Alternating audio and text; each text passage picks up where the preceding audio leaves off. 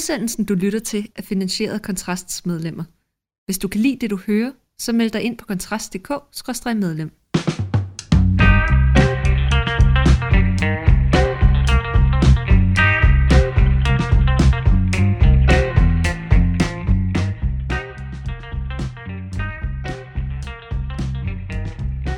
Så er det blevet tid til Fyraften med Kontrast. Mit navn det er Mikkel Andersen. Med mig i studiet er Rasmus Ulstrup. Og i dag der skal vi jo starte med at snakke lidt om politikere, der får stress. Det er jo øh, et, øh, et fænomen, der griber stadig mere om sig. Vi har en anmeldelse. Øh, I går havde vi af Jakob Mark fra SF's øh, bog Fartblind, hvor han beskriver forløbet omkring hans sygemelding med stress. Og her for nogle dage siden så kom det så frem, at Jakob Ellemann han øh, tager overlov fra sin post som forsvars- og visestatsminister, fra, øh, også fordi han antageligvis, jeg tror faktisk ikke, han har sagt det i stress.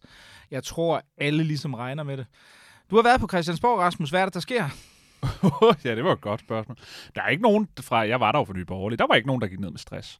Men jeg havde tit samtaler med, med nogle af MF'erne, altså eller ikke samtaler, men hvor jeg spurgte dem, hvordan kan I holde til det?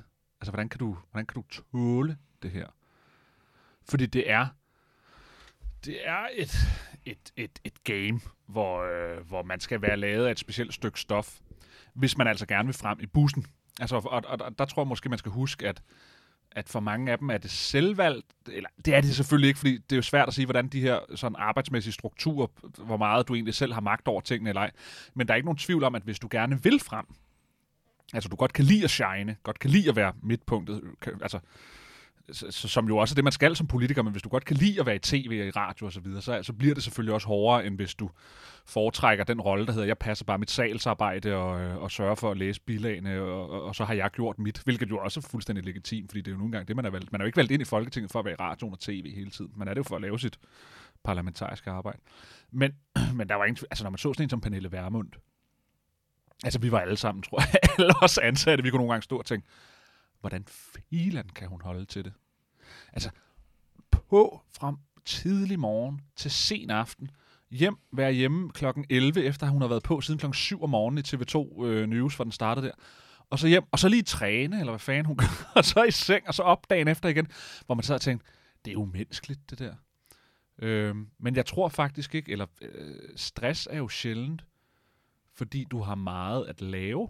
Stress handler mere ofte om, at du op, har en oplevelse af miskontrollen over det, du skal lave. Så forstået på den måde, at øh, hvis du nu arbejder på, en, på et lager, hvor du skulle samle kasser, så er det en anden type stress, du har ved, at du kan se mange, mange kasser, du skal samle, end hvis du pludselig, for eksempel altså det her med medierne, befinder dig i en situation, hvor du pludselig skal danse efter nogle journalisters dagsordner, men hvor du ikke selv har magten eller evnen til på en eller anden måde at gennemskue, hvad det er, de vil med dig, eller hvad det er, der ligesom kommer ud af det, du pludselig deltager i.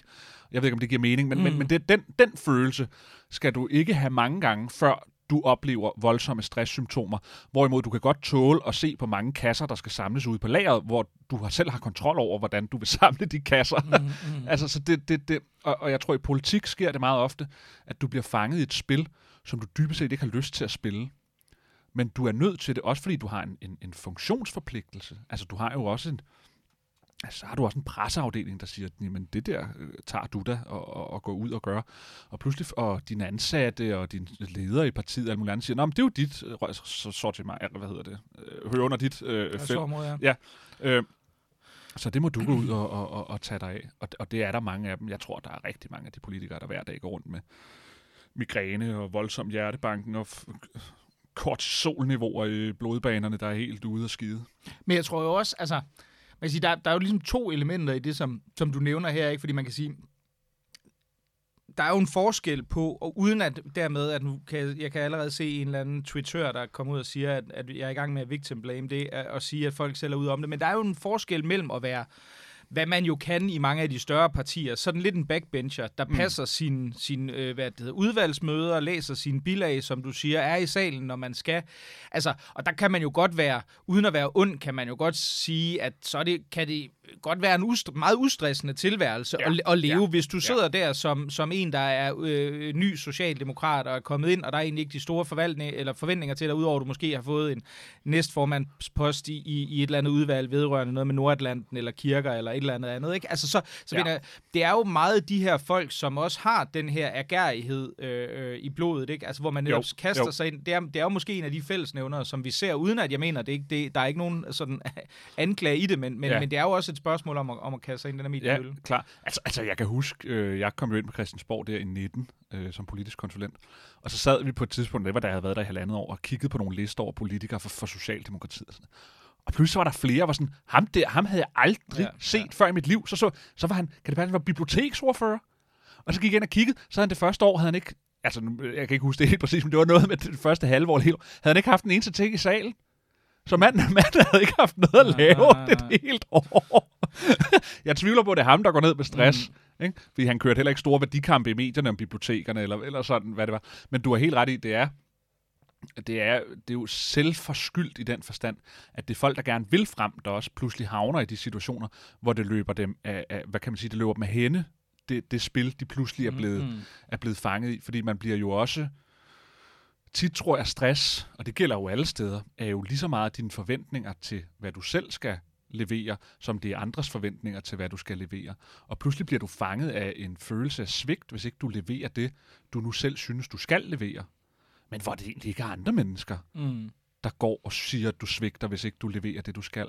Altså, du kan jo godt føle dig så forpligtet på at være i tv og i radio og forsvare dit synspunkt alle steder tænkeligt på en måde, som ingen mennesker øh, øh, kan. Altså, Nej, men så må man vel sige, altså der er vel nogen, hvor øh, jeg ved ikke, mm, Jakob Mark måske, altså han er jo trods alt en stemmesluger og en ambitiøs en af slagsen for sit parti, men også Jakob Ellemann, han er jo partiformand, så der er jo, altså, der er jo forventninger til ham. Altså, nu er han jo godt nok sygemeldt, men du kan mm. jo altså, slå op på, på, på øh, hvad det hedder, de politiske analysesider i aviserne, og så kan du jo læse, jamen, kan nok vide, hvor lang tid han kan holde til at være ja, sygemeldt, ja, uden ja. at der pludselig kommer, altså, der bliver ja, langsomt ja. bliver blottet nogle ja. knive altså, jeg, ude i baglandet, og, og, det, er, altså, og det er jo reelt nok, det er jo ikke en... Fuldstændig, det er jo ikke en, fuldstændig. Altså, altså, altså, jeg tror, jeg tror, jeg tror, altså her kommer der en forudsigelse, jeg tror ikke, han vender tilbage Nå.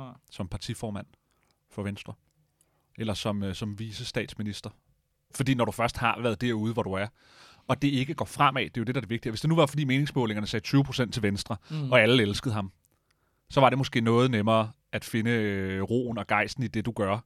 Men den mand har hørt på, siden Lykke han stoppede som formand, og Christian Jensen så også samtidig forsvandt, som jo var ham, der skulle have taget over. Og Ellemann jo lidt uforvarende pludselig blev kastet ind i rollen som formand for Venstre, øh, uden han jo egentlig overhovedet var kørt i stilling til det eller havde forudset det, så har han jo ikke hørt på andet, end at han er udulig, han øh, har ikke formået at gøre Venstre til det, det skulle. Han er arrogant, han er øh, et dårligt menneske, han er en svag, nu går han i seng med Mette Frederiksen. Altså, hans far døde ja, for ikke så længe. han tog en helt forkert post. Ja, og han tog en forkert post, og så døde hans far, og hans far var også død lige før øh, ja. det hele her. Uh, det, altså, det er jo ikke, fordi det undrer nogen. Det kan man jo også se på reaktionen. Det er jo ikke, fordi det undrer nogen, at Nej. manden er gået ned med fladet, vel? Men hvis vi skal prøve at tage et mere principielt sådan, synes man, så synes jeg, Martin Krasnik havde en ret god øh, leder om emnet hvor, hvor, hvor han sagde, vi må ikke lave den konklusion på baggrund af de her sygemeldinger fra politikerne, at tro, at politikerne på en eller anden måde skal have lov at slippe lettere fra medierne. Mm. Altså, altså det er ikke det, der er resultatet, fordi det er lige så meget deres egen skyld, at medierne er efter dem. Og jeg tror, Martin Krasnik, han siger noget med, så siger han, når det eneste, man leverer som toppolitiker, er meningsløs ligegyldig kommunikation til medierne og journalisterne, fordi det har man nu valgt som strategi, fordi man ikke må sige noget, der muligvis er farligt, jamen så sker der også automatisk det, at journalisterne ikke slipper taget i dig, mm. fordi de vil blive ved med at komme efter dig, indtil du faktisk siger det, du skal. Fordi du er politiker i et land, hvor du faktisk skal sige din politiske holdning. Du skal ikke sige, at en eller anden pressechef har fortalt dig, du skal sige, hvis du sidder og har en høj position som politiker. Altså, så på den måde er det jo ikke, fordi journalisterne nu skal sige, så må vi lade dem slippe med deres politikersvar. Mm. Altså, den konklusion må man ikke drage af tingene. Nej, men der er vel et, altså, jeg, hmm, altså jeg, jeg synes jo, der er vel reelt et dilemma. Jeg ved godt, det er sådan en af de, de mest øh, trætte floskler overhovedet, men, men mediepresset er jo, altså jeg kan jo for eksempel, jeg lavede, jeg har, jeg har i dag jeg læst historie, har jeg brugt jeg meget tid på, det synes jeg var enormt sjovt at, gem, at lave lave opgaver, der tog afsæt i, øh, i, i læsning af ældre aviser på øh, Statsbiblioteket, som det hed dengang, via mikrofilm. Og, og der kan man jo se, at, altså, at, at nyhedscyklusens turnaround, altså den, den hastighed, som ja. det bevæger sig fremad med, er, er bare radikalt anderledes, og det, det kan man jo også næsten sige sig selv, fordi hvad, i gamle dage, i anførselstegn, ikke, hvilket vil være før måske midt-90'erne, jamen der havde du altså pressens radioavis, øh, øh, som kom, øh, hvor du så kunne blive ringet op tidligt om morgenen, og så, så var den ligesom sat i gang. Hvis, du virkelig, hvis det virkelig gik vildt for os, så kunne du være, at de også fik en kommentar ud på eftermiddagen. Men i dag har du jo altså et helt andet nyhedspres. Ja. Altså vi har jo, øh, øh altså for, for det første er der, som alle jo ved, deadline og, altså hele tiden på nettet, ikke?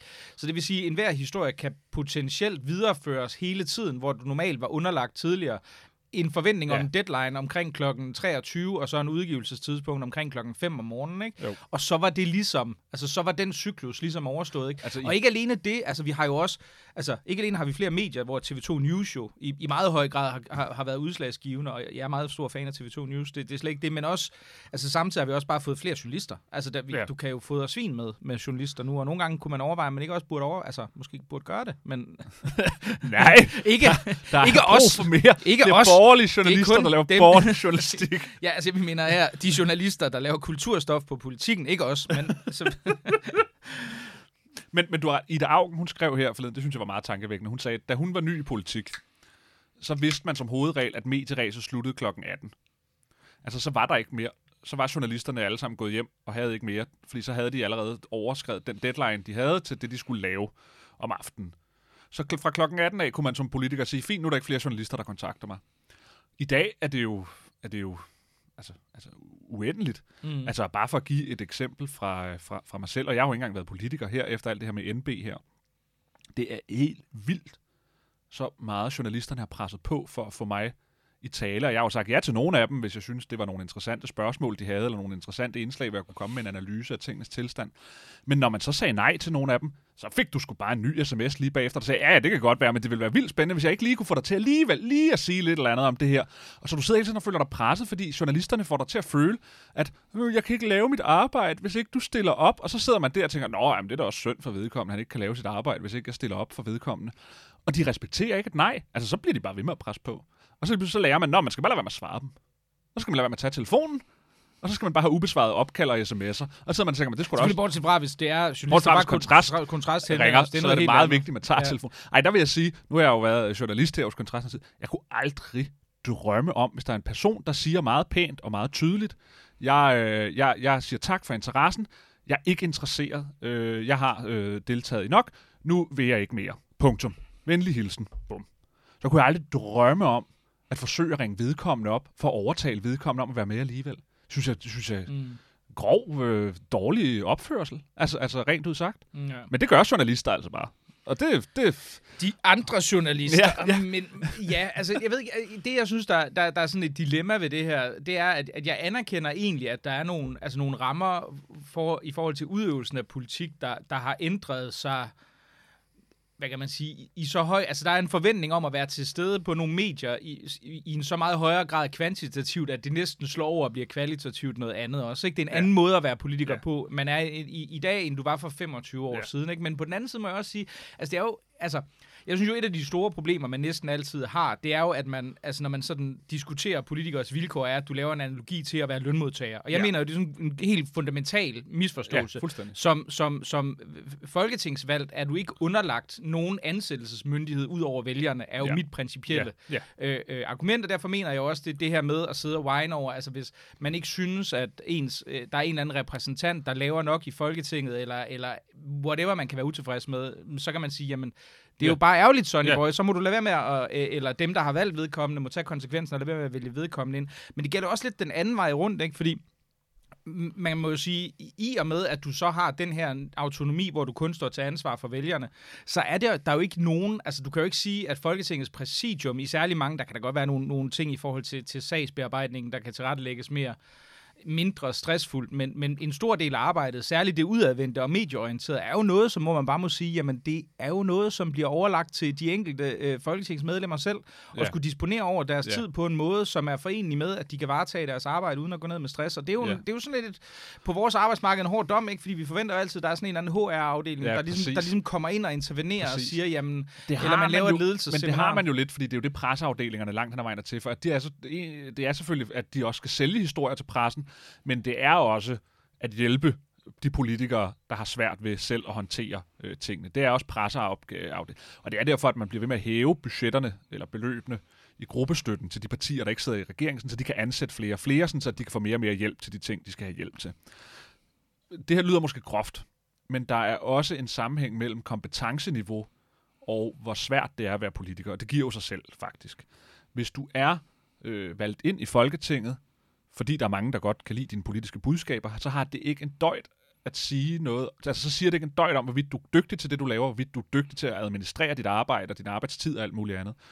Og der er, øh, og det har vi jo set masser af eksempler på, det her med dårlige arbejdsmiljøer, hvor politikerne bliver grove over for de ansatte og alt muligt andet, som jo bare er et tydeligt tegn på, at der er mange, der sidder på Christiansborg eller på Rådhusen eller andet, som ikke har kompetencerne til at varetage øh, det ansvar, altså i deres daglige arbejde. Og det tror jeg stresser folk. Altså det stresser dem, det stresser deres omgivelser, det stresser deres ansatte i partierne, det stresser sikkert også deres kollegaer, at de øh, er så øh, inkompetente, at de bliver ubehagelige over for deres omgivelser og andet. Så derfor kommer der også hurtigt en enorm barsk, hård tone. Men, og det er meget forståeligt et eller andet sted, fordi du er afhængig af, det var det, jeg sagde, prøvede at sige i starten med, at du bliver tit stresset, hvis ting ligger uden for din kontrol. Og som politiker er dit liv nærmest per definition at have et arbejde uden for din kontrol. Du har ansatte, der forbereder tingene, hvor du alt bare bliver nødt til at stole på, at det, de gør, er rigtigt. Du har pressefolk, der siger, det der, det skal du, så må du bare håbe, at det, de klæder dig på til, det er også det, du bliver spurgt om. Så har du en partileder, der siger, du skal markere dig på det der. Og så tænker man, så må jeg fandme håbe, at, vi, at jeg rammer den rigtigt, i den, og ikke får nogen spørgsmål eller, eller modsvar fra de andre politikere, der gør, at jeg ikke kan svare igen. Så du er hele tiden langt hen ad vejen, hvis du ikke er meget dygtig. Og i Folketinget er repræsenterer rimelig meget det danske folk, hvor der også er øh, udygtige mennesker i, i virkeligheden, så er der også på Christiansborg og øh, i byrådene. Og de mennesker er meget udsatte for et hårdt pres, fordi de skal levere over evne. Fordi de tror, at det, at de bliver stemt ind, også gør, at de har kompetencer til at varetage arbejdet. Og det har de ikke nødvendigvis. Men så er det gode spørgsmål jo, what to do? Om man skal gøre noget i det hele taget. Altså, er der nogle øh, øh, små møtrikker i, øh, i Jeg tr- arbejde, man kunne jeg, skrue jeg, på, jeg, jeg, bedre? tror, jeg tror, man, øh, man kunne måske kigge på presseafdelingerne i partierne. Fordi meget tit sidder der jo altså folk i de her presseafdelinger, som ikke har noget folkeligt mandat, men som så at sige hunser rundt mm. med de folkevalgte politikere, fordi de folkevalgte politikere i ofte øh, ikke ved, hvordan de skal gøre. Altså, altså det er jo, mange af dem er jo bare almindelige mennesker, der er kommet ind. Og så sidder pressechefen og siger, partiet vil få meget ud af, hvis du gjorde det der. Og så siger Nå, så må jeg hellere gøre det. Så jeg tror, at der er en vis, en vis modstandskraft over for, at der skal sidde ansatte mennesker og hunse rundt med politikerne, ville afhjælpe en stor del af det faktisk. At politikeren siger, ved du hvad, Marker? Det kan godt være, at det er en del af den store strategi, men jeg er medlem af Folketinget, det er du ikke. Så jeg skal overhovedet ikke gøre noget, du beder mig om. Altså, altså hvis man kunne få den modstandskraft hos politikerne, så tror jeg faktisk, det vil hjælpe dem meget. Altså fordi ansatte i partier er jo ligesom et embedsværk, der også kan sluge politikerne i ministerierne. Altså, altså så, så en modstandsdygtighed over for det. Og så tror jeg også bare, man må sige, at virkeligheden er bare sådan, du skal ikke sidde og være blandt de 179 mennesker, der styrer det her land her, hvis ikke du lader et specielt stykke stof, der kan holde til ting. Altså, det, sådan er det bare. Og det må man bare erkende, og det må man bare acceptere. Det er ikke for alle. Det er heller ikke for alle at være i topledelsen af store organisationer. Fordi hvis ikke man vil gå ned med stress, så kan det være, at man bare skal være almindelig funktionær, der har sin 37 timers arbejdsuge. Og det er jo fuldstændig fair. Altså, altså der er jo intet ondt i det overhovedet. Så min konstatering er, at man skal være lavet et særligt stof, og øh, muligvis gøre oprør mod øh, partiernes presseafdelinger, hvis man er, hvis man er potentielt stresset MF. Og så tænker jeg, at vi kan gå videre til, øh, til det sidste emne. Det var zombiefilm. Ja. Vi skal snakke om Ligesom stressede politikere, der vandrer rundt som zombier. brutal, brutal overgang her, som vi kan sige. Øh, men du har jo set uh, The Last of Us, den, det her kæmpe ja. Mega smash hit fra HBO, som jo er baseret på et uh, computerspil, som jeg aldrig har spillet i hvert fald. Ja, jeg har Men, øh, aldrig du spillet er, du er svært begejstret, det er jeg sådan set også. Men, ja, ja, ja, det er jeg. det, øh, det, jeg tror, det er første gang, man egentlig har filmatiseret et spil, hvor det lykkedes. Altså, altså hvor det er blevet godt. Ja, jeg synes Sonic the, the Movie var okay. faktisk overraskende god. Pac-Man the Movie. så den sammen med min søn. Jeg ved ikke, om det var stor, stor film. Nej, nej, nej. Okay. nej men, men, men, men, men den, den fanger øh, den æstetiske skønhed, der er i, i de der postapokalyptiske verdener, og så fanger den grundlæggende, at det, man gerne vil have ud af zombiefilm, det er ikke at se civilisationsopbygning, som mange zombie-seriefilm meget hurtigt forfalder hen til. så er det den der standard med, så finder de et safe haven, og så skal de se der, hvordan man opbygger en civilisation, og så er der altid en eller anden ond en, der prøver at have nogle andre interesser om at tage magten osv. Det er faktisk ikke interessant. Vi vil se nedturen, vi vil se forfaldet. Det er det, der er det interessante, og det er jo det, den, den kører med. Og så får vi alligevel, særligt den der episode 3, der har været så omtalt i stort set alle medier, hvis man har fulgt med, som er sådan en meget, meget smuk øh, fortælling om, at eller det er sådan, jeg tolker det budskab, den har, at selv i de mest usandsynlige scenarier i verden, så kan man alligevel støde på kærligheden. Altså, kærligheden lever, uanset hvordan verden den ser ud. Og det er en sindssygt smuk præmis, og enormt flot udført, øh, det afsnit. Og er, vil jeg sige, noget af det bedste tv, altså, altså jeg har set. Altså, ja, altså, jeg synes, det er en... Det, er en, det, det, det, det kandiderer ja, ja. til at, at være et af de bedste tv-afsnit, der, der er nogensinde er lavet, simpelthen. Altså, det... Ja, også fordi det, man kan jo sige, at det, det fungerer jo som en, en i praksis afsluttet. Der er en lille sådan kobling til, til, til hvad kan vi sige, ja. seriens hovedplot ellers, hvor, hvor, hvor vores, øh, vores helte ligesom kommer forbi og besøger ja. det her par, som, ja. som altså har, har sådan levet isoleret efter apokalypsen, ikke? Men... Øh, og, og vi er jo kontrast, så lad mig lige hurtigt øh, øh, imødegå den indvending, der sikkert kan være, nemlig at man er pisse træt af wokeness og, og bøsseri hele tiden i film oh, ja, og serier. Fordi, det, vi jo ikke sagt, fordi, men det, er jo, fordi, det, er jo, det handler om et homopar. Det handler om et homopar. Og den almindelige indvending her øh, kunne jo godt være, hvorfor er det, at det hele tiden skal være sådan, at hver gang man skal have noget med kærlighed i film og serier i dag, så skal det være noget med homoer. Og så eller der ligger en woke skjult dagsorden.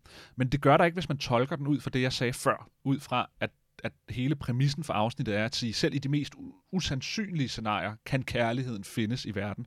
Og det er jo derfor, at de, udover at de også i spillet var, øh, mænd, men hvis vi sådan rent tematisk analyserer det, hvorfor det ikke er woke, men hvorfor det faktisk giver mening, det er at sige, her har vi en postapokalyptisk verden med en mand, der lever i sin egen lille landsby, han har bygget, hegnet sig inde i, hvor der ikke kommer nogen mennesker forbi, og så kommer der endelig et menneske forbi. Og så er det en mand, og så er den mand fandme homoseksuel, som ham her manden, der nu har ind, også er. Og det er egentlig bare, det handler ikke om, det er homosex eller homokærlighed. Det handler om selv, altså, det kunne ikke blive mere usandsynligt, mm. men det kan stadig lade sig gøre. Ikke? Fasthold håbet på kærligheden, fasthold, det, kærligheden kan godt komme. Altså, hele det der, det er det, der ligger for mig mm. i min tolkning af det. Mm. At det er derfor, det er den homoseksuelle kærlighed, der er omdrejningspunktet. Men, men jeg synes jo også, altså nu, nu må det, jeg, jeg har aldrig spillet øh, det her spil, så jeg ved ikke, hvor meget der er forelægget fra computerspillet, og hvor meget der er original historie, men, men som historie betragtet, så har jeg også tænkt, altså min anke er jo ikke altså i forhold til det her wokeness, som jo særligt er udtalt hos, hos Netflix, men også flere af de andre store producenter, ikke? det er, at man har den her, sådan, hvad kan man sige, altså formulariske skabelon, ikke? Nu skal vi have en mega sej 80, 80 kvinde, og, og, og, du ved, og så er der en ond midalderne mand, som sikkert også er kapitalist, der repræsenterer patriarkatet. Altså du får sådan nogle, hvad kan man sige, sådan nogle moralske lærestykker, øh, som egentlig er forudgivende. Altså, ja. og det, er mere det, det er jo mere det, jeg synes, der er problemet i det. Altså, ja. det, det er det formulariske, og ikke så meget, at det nødvendigvis... Altså, jeg, jeg hvordan jeg er ret ligeglad med, hvordan karakteren ellers går og identificerer sig seksuelt. Men jeg synes jo, det er jo en, man kan sige, altså præcis som du selv siger, det er jo en, en stærk understregning af ligesom kærlighedens tilfældige og den sejrende ja. kraft i, i den her, og det synes jeg er en, en vellykket og ekstremt godt eksekveret fortælling, som faktisk også bliver bedre, fordi den ene er jo, altså den ene af de her to mænd er jo meget tydeligt uerkendt homoseksuel. Yeah. Og den kunne i øvrigt også meget nemt være, fordi han er jo sådan en, han mener jo, 9-11 var, det var jo noget med et inside job, og han er tydeligvis en Trump-fan. Yeah. Altså det er yeah. han helt straight yeah. up, og han møder jo så den her anden mand, som er sådan en, en slags mere urban, øh, øh, suave, øh, øh, øh, ude af skabet homoseksuel, og, og, og, det, og det er jo egentlig en ret, altså det er en fascinerende og også empatisk fortælling, som for yeah. en gang skyld ikke gør, at ham, der ligesom er Trump hillbillyen, at han bliver sådan ind som sådan en demoniseret karikatur. Han er faktisk et meget fuldtonet og interessant menneske, Præcis. som jo faktisk også er i stand til at sikre ret, men, ret mange menneskers overlevelse. Præcis. Så det synes jeg, så på den måde, jeg er sikker på, at der har sikkert alle mulige overvejelser også bagved, at man skulle sikre repræsentation og så videre. Men jeg synes bare, at historien i, i sit egen ret er så ekstremt vellykket i, i den ja. her sammenhæng, ja. så jeg, synes, jeg sidder ikke og føler, at, at der er nogen, der vil, altså sådan, sidder og har den her, sådan du ved, belærende pegefinger og siger, husk nu på, at homoseksuelle også er mennesker, og derfor skal vi også altså, vise dem på den her måde, som jeg synes, mange af de her kunstprodukter ellers tit bliver, hvor det bliver sådan mere ja. opbyggelige lærestykker, ikke? Jo, jo, jo, meget enig, meget enig. Og så en sidste ting, der er fedt ved zombie-film og serier generelt, det er, at de er jo dybt som for mig se, sådan konservative deres fortælling, fordi det er altid en modernitetskritik, der er indeholdt i det. Ikke?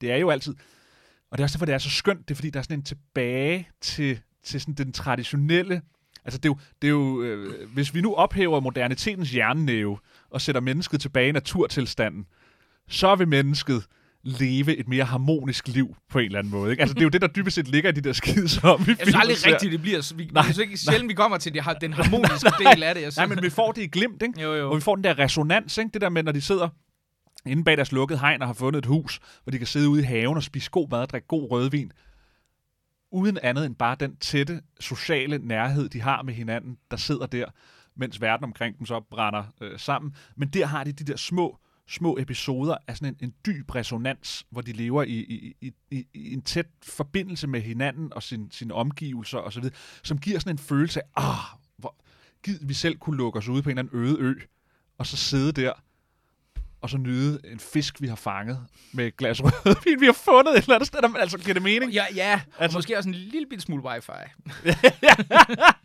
Men det er den følelse, det er den følelse, zombiefilm giver. Altså, det er den der med, nogle gange kan man godt ønske sig, at vi var tvunget til at komme hinanden ved. Mm. At det ikke bare er et tilvalg, hvor vi ellers så sidder i hver vores lejlighed i storbyen, men at vi faktisk er tvunget til at sige, okay, nu hele verden brænder. Nu er der også fem. Nu bliver vi nødt til mm. at holde sammen og, og finde ud af, hvordan vi klarer os i den her verden her. Det er der noget enormt socialt, tror jeg i hvert fald. Der er en enorm sådan resonans i den længsel. Altså, altså, altså, altså efter en socialitet, der bygger på mere end end, end, end, end, end den moderne individualisme, den hvor vi lige atomiserede individualisme. Præcis. præcis. Ja, men altså, jeg, jeg synes jo, altså, jeg, jeg må jo sige, jeg er jo sådan en gammel horror nørd, og, og, og, og jeg synes, zombiefilmen er en af dem, der er sådan er, og og serien, som jeg synes, The Walking Dead, som jo sådan er den store, måske eksemplificerer, det er, at altså, den har det problem, at monstrene er ikke specielt interessante. Nej. Altså, det er faktisk nogle... Altså, zombier er faktisk ret kedelige monstre, ikke? Ja. I, I virkeligheden. Og nu ved jeg, nu har de så gjort den lidt anderledes, og de har jo så også det, at de har hurtige zombier i den her, hvilket jeg synes er, er ret fedt. Det er jo, jeg tror, jeg ved ikke om det var øh, i 28 Days Later, de blev introduceret så den første gang for alvor, ikke? Men, men stadigvæk har man den, den altså det, at det er en hjernedød opponent, hvorimod hvis du har vampyrer eller alt muligt andet, så kan du give dem et indre liv og motiver og alt muligt andet, de her vil jo ikke så meget andet end at sprede deres svampesporer til, yeah. til alle mulige andre. Og så ender man jo meget tit i de her hvad kan man sige, tabloer, hvor det er ligesom, de, du kommer til sted X, der er der en eller anden magtsyg type, Præcis. som laver sådan et fluernes herre for voksne-agtige setup, som vores helte så skal kæmpe sig ud af, efter at de egentlig har troet, at det var, fordi det Præcis. på overfladen så det godt og velordnet ud, men under neden, yep. under neden, så er det i virkeligheden bundrøden, det er jo alt, der er jo også sådan en eller anden forstadskritik i det, og konsumerisme-kritik ja, ja. i George A. Romero's, uh, jeg kan ikke huske, om det er Dawn of the Dead, eller hvad det er for en, der foregår i, i et supermarked og så videre, ikke? Så, men, men indtil videre synes jeg, at The Last of Us, og også fordi man har, man har valgt nogle lidt andre ting, og nogle sådan subtilt anderledes dynamikker, synes jeg, at den fungerer bedre. Altså, jeg, jeg, jeg blev meget ked. Jeg, jeg, jeg løb bare tør i The Walking Dead. Ja, som jeg, her, jeg, samme jeg var sådan lidt, nå, men altså, okay, nu kan de gen, gennemspille. Uh, altså, det er blevet... Men det var, fordi, det var fordi, det var det, første sæson i The Walking Dead gik på civilisationens sammenbrud. Det er der, den er smuk, det er der, den er skøn, det er der, det er en god serie. Fra sæson 2 og frem i The Walking Dead handler den om genopbygningen af civilisationen. Nyt safe haven, ny landsby, vi skal få tingene til at fungere i. Og det gider vi ikke at se. Vi vil se på sammenbruddet. Modernitetens sammenbrud. Det, det er dybest set det, vi vil se. Vi gider ikke at se et nyt forsøg på at opbygge en ny modernitet. God pointe, men øh, jeg tror, vi lægger den ned her. Øh, mit navn er Mikkel Andersen. Øh, I studiet med mig var Rasmus Ulstrup Larsen. Og øh, husk, hvis du har værdsat det, du hører, så er det jo kontrastmedlemmer, der taler for gildet. Så ind på kontrast.dk-medlemmer og meld dig ind nu. Tak fordi du lyttede med.